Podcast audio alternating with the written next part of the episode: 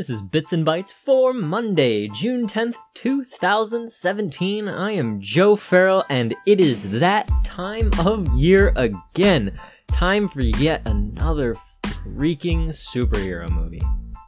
Woohoo! Listen, one of these days, we're all gonna get sick of these things, uh, but today is not that day. Spider Man Homecoming has made its world premiere, and it is going, going, gone! Tom Holland is easily my favorite uh, Spider Man in film ever. And Spider Man Homecoming is quite possibly one of my favorite films to grace the MCU so far which is really saying something because generally I'm not a huge fan of uh, not only the Spider-Man movies, but just Spider-Man as a character. He's yeah, I know it's weird. I can't explain it, but as you'd expect with a Marvel movie, most of the camera work is fairly stock. That's the only part of the movie that I actually thought was a little bit bland. Was the camera work is exactly what you'd expect from every Marvel movie ever, with maybe the exception of Logan, which actually had some interesting stuff going on.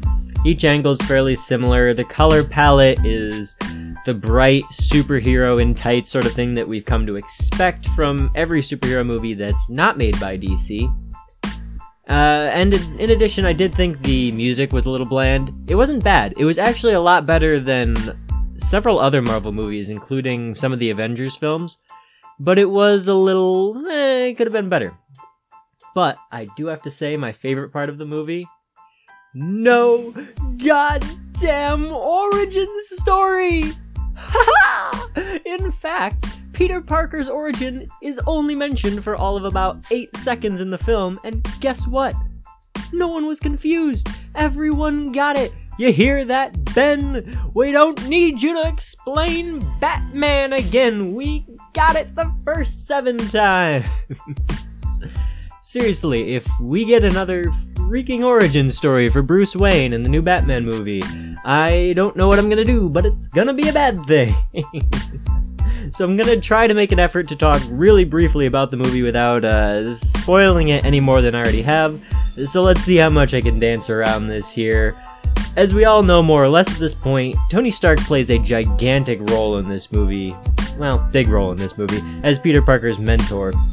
And it's a surprisingly good fit, not only for the character of Tony Stark, but also for the actor Robert Downey Jr. He just he slides into the role just spectacularly, which and it sets up a really interesting dynamic between the two characters that I'm sure is going to play a big role in Infinity War next year. And it's it's going to be amazing to watch that unfold because I have some suspicions about Infinity War, but we'll have to come back to those another day.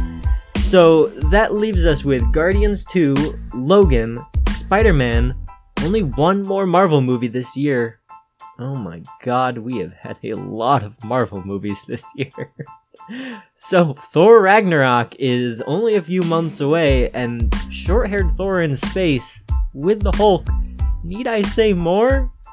Uh, I don't know. I'm super excited. It's going to be absolutely fantastic. I've got to give Spider Man Homecoming, let's see, I'm going to give it an 8 out of 10.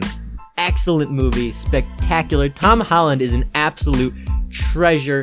Excellent addition to the MCU universe. Oh crap, I did it. Marvel Cinematic Universe universe. Close enough. Uh, whatever, those are your bits and bytes for today. You can find me on Twitter at PithPifth, P-I-T-H-P-I-F-T-H, and streaming most evenings on twitch.tv slash Gladstone. That's Gladstone with two Ds. Thanks for putting up with me. I'll see you tomorrow.